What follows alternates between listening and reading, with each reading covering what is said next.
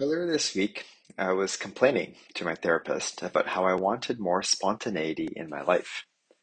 I remarked how I felt overplanned and overscheduled as of late. See, I'm not is quite skilled at visualizing a possible future, trying to optimize for how my scarce time will be used, and trying to determine what I will want in the future. Planning is a way for me to feel some control over the future. It feels safe but is a false sense of comfort as I cognitively know that my future is unknown, even to me. I slept in yesterday, a rare occurrence for me. I don't know that I've ever planned to sleep in. It is more common for me to plan, to meditate, journal, exercise, and take care of my body in an active way in the morning. Despite all of my mindfulness practices being good for me, I felt so great after having slept in that the feeling felt unfamiliar to me for that time of the day. I usually feel a bit groggy and tired by mid morning. I welcome the spontaneity of sleeping in. As I was making breakfast for myself, I listened to voice memos friends had left for me the previous day. I prefer the richness of voice memos to stale text messages. As in hearing someone's voice, I can hear their emotional state, how their tone of voice fluctuates for emphasis the background noises from their immediate environment.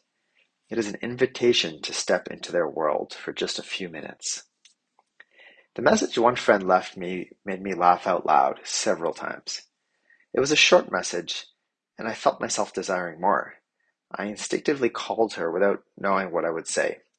She answered with, Is everything okay? A common response when someone calls me without warning these days. I shared my appreciation for her message. She asked me what I was doing. I told her I was making breakfast and then invited her to join me. She surprisingly said yes. And given she lives down the street, a few minutes later was here. We enjoyed breakfast sitting on my balcony overlooking the ocean while we watched another beautiful summer day in Portugal unfold. I noticed how when I woke up this morning, I had no idea that this is what my morning would look like. When she left, I jumped into the shower and heard the doorbell ring. I thought it was odd, as there are normally no deliveries on a Saturday. I saw in the security monitor for my building who it was and buzzed him into the building. As fast as I could, I dried off and dressed myself, and then opened the door to my apartment to greet my friend. After we exchanged a hug, he commented, It's quiet today here. Where is everyone? To which I responded, They will all be here next Saturday. See, I have been hosting gatherings that involve a morning hike in the nearby mountains, followed by lunch at my apartment. About 30 friends typically show up. My friend had mistaken the date and showed up a week early, to his surprise and mine. We sat down once again on my balcony, ate some grapes, and caught up properly. I appreciated the intimacy of being able to connect in this way, unexpectedly, and to not be distracting distracted by hosting a large group of friends. Our conversation was cut short, though, as I told him we had to go somewhere. He played along and tagged along with my plans. I had plans to surprise a friend and his partner who had recently moved nearby into a new house. We drove over, rang the doorbell, and surprised them. They were not expecting us at all. A few other friends had joined in, and we all had an impromptu housewarming celebration together. The couple's place was a complete mess. They had just moved in a few days prior, boxes everywhere, and stuff from the previous owner still around. The couple shared they were not planning to invite us over until they had unpacked and settled in. I remarked how this was a common pattern that I am definitely a victim to.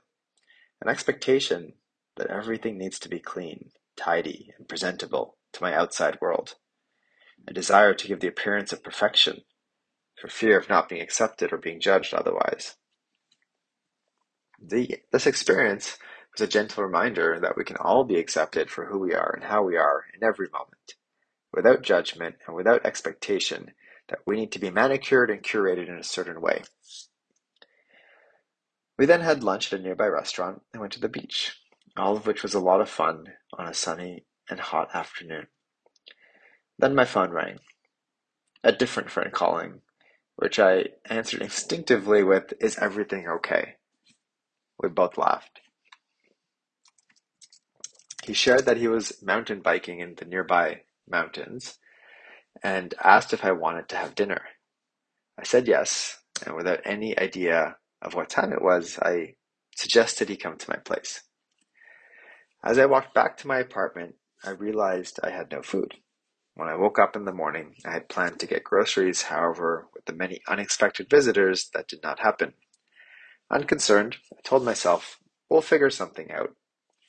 Another reminder for me that I did not need to overplan every detail of every moment. I jumped into the shower, and similar to earlier in the day, the doorbell rang. The impromptu dinner was wonderful. This was a friend that, although I had connected with several times, I had always been it had always been in a group environment, and the intimacy of only the two of us paired with the comfort and privacy of my own home invited a depth to the conversation and a vulnerability that I thoroughly enjoyed. The day reminded me about the beauty that exists in surrendering control. I'm never really in control, but often have a strong desire to feel that I might be and to believe that I know what will happen. It feels comfortable to know and uncomfortable to not know. Spontaneity felt so good, and upon deeper reflection, I realized that it involved having no expectations and having no expectations is a recipe for joy. Spontaneity is also the antidote to overthinking.